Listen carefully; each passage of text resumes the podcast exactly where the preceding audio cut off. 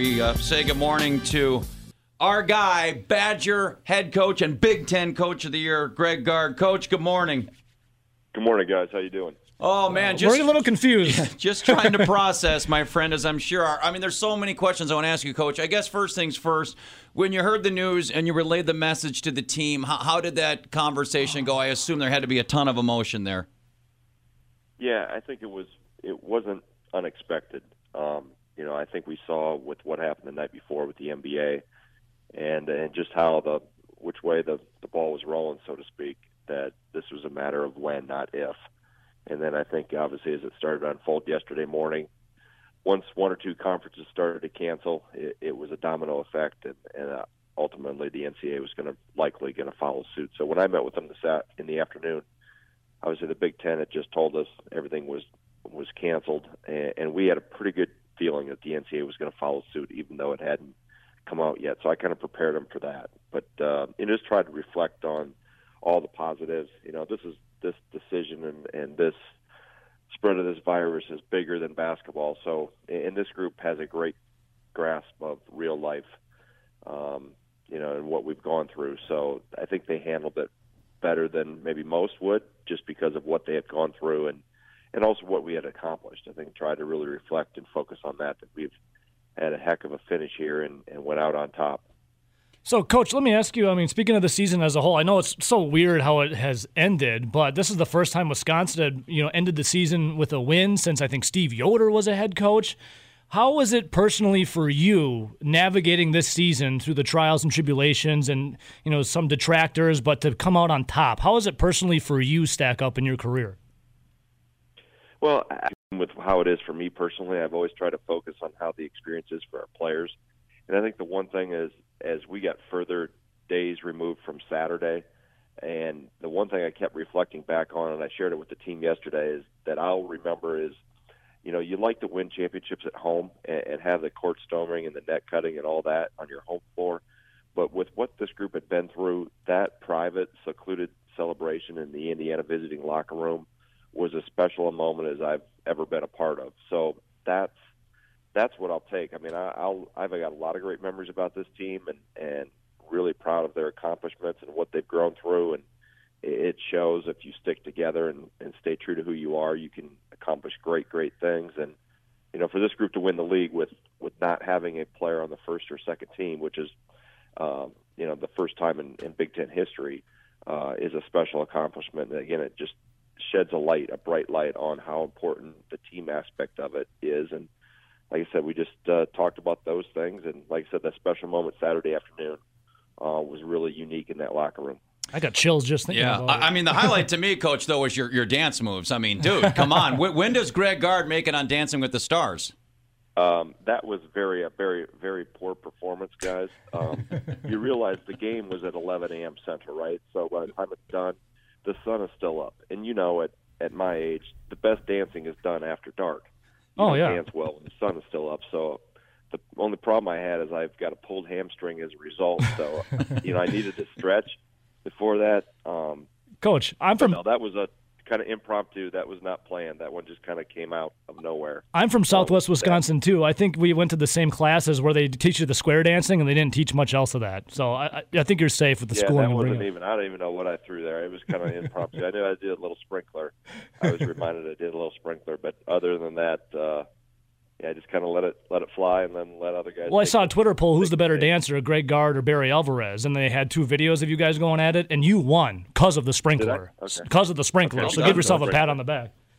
That, that's a famous.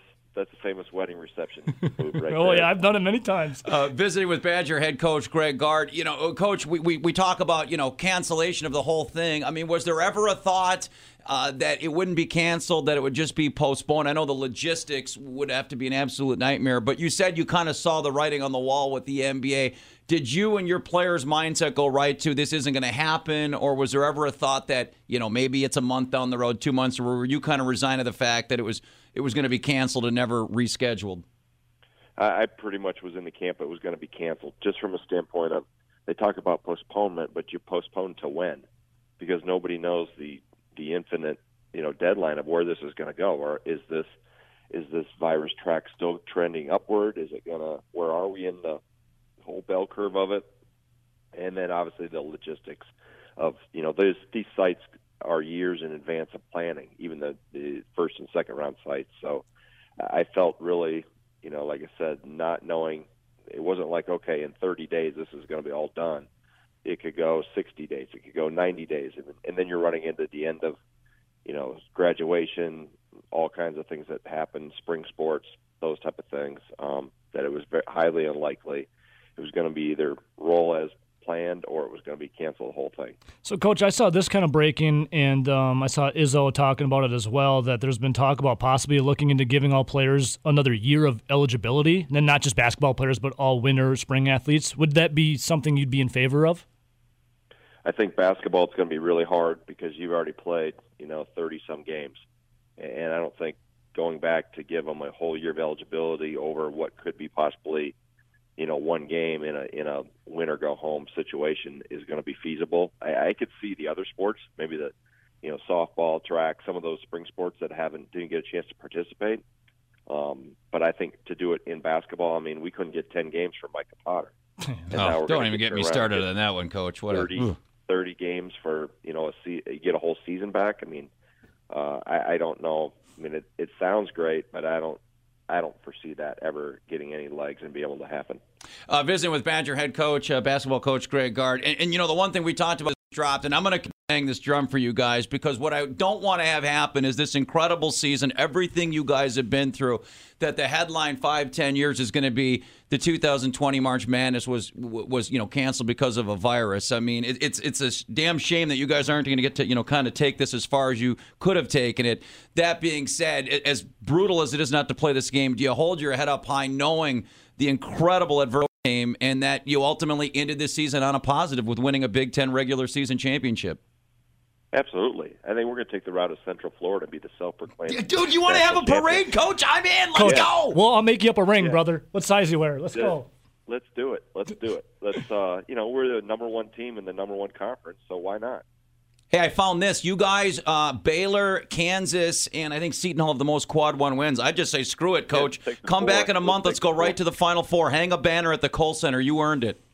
There you go. And we'll even host it at the Kohl Center. They can come all play at our place.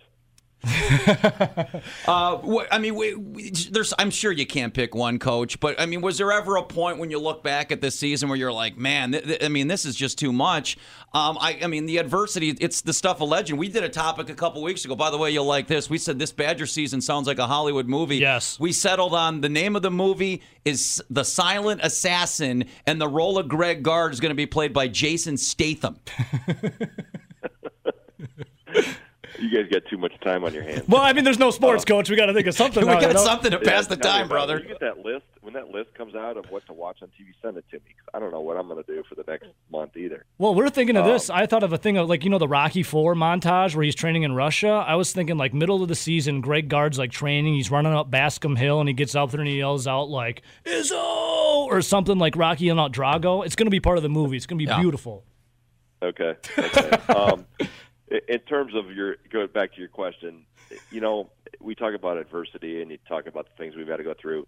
Let's put this all in context. Nothing compares to what we went through last May and June and yeah, what the Moore yeah. family has gone through. So anything else that transpired since then is minuscule compared to what that real life adversity was. So I, I don't even like to even use them in the same breath of air. But uh, you know, I, I thought going through that even as hard as it was, that unified this group, and that really, I think it gave them perspective. It gave them it was a direct slap in the face of reality uh, of reality to all of us. So anytime we had anything during the season, you know, a rough game, didn't shoot it well, we had an anchor to go back to. Like, hey, okay, let's stop feeling sorry for ourselves. There's there's real life problems going on and real life adversity, and and we've got we're just playing a game of basketball. So that that kind of refocused us on, hey, this isn't that. Quit feeling sorry for yourself and let's get. Hey, speaking of that, how how is uh, Howard doing? Obviously, we saw that the message with Jarrell a couple weeks ago was incredible. Uh, how are those guys holding up? They're doing okay. They're doing okay. You know, we had a chance last week on Monday to take the trophy to see him with my staff and, and give him his championship T-shirt and hat. And, you know, his reaction to the trophy and all that were it was very surreal. It was emotional.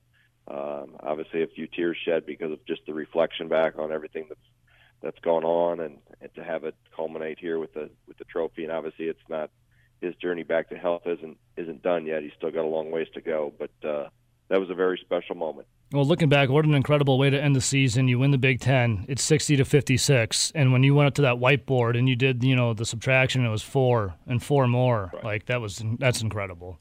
What a poetic Yeah, way to end the season. It's been, uh, like I said, it, it. You mentioned a movie. I've said it several times. This is a book. When somebody decides to write it someday, um, there are so many stories and underlining behind the scene things that transpired, and uh, you know, just uh, I'm so proud of our guys of how they've. It's a great life lesson for everybody involved. Anybody that watched it, that you just persevere and stick together and stay true to who you are and try to do the right things, and you can have good things happen. That's why I Hey, love it's sports. been an incredible journey, brother. Uh, Never we're proud it. of you. Love you over here. And anytime well you done. want the uh, the Greg Gard parade or you want to crown a championship, we are not above doing anything over here, Coach. So you you make that call to Joan Ebo show. We We'll do got it your for back, you. bro. All right, man. All right, thanks for having me on. Congratulations, Coach. Thank you, brother. There he is, Greg Gard. Incredible stuff, man. I can't even imagine bringing that championship T-shirt to Howard Moore. I can't even. Man, that that's just next level stuff. But Man, uh, Gardo's got some jokes, too. he's, he's like a funny dude. Yeah. That's awesome. Well Greg done, Gard Coach. There. man. Uh, well done.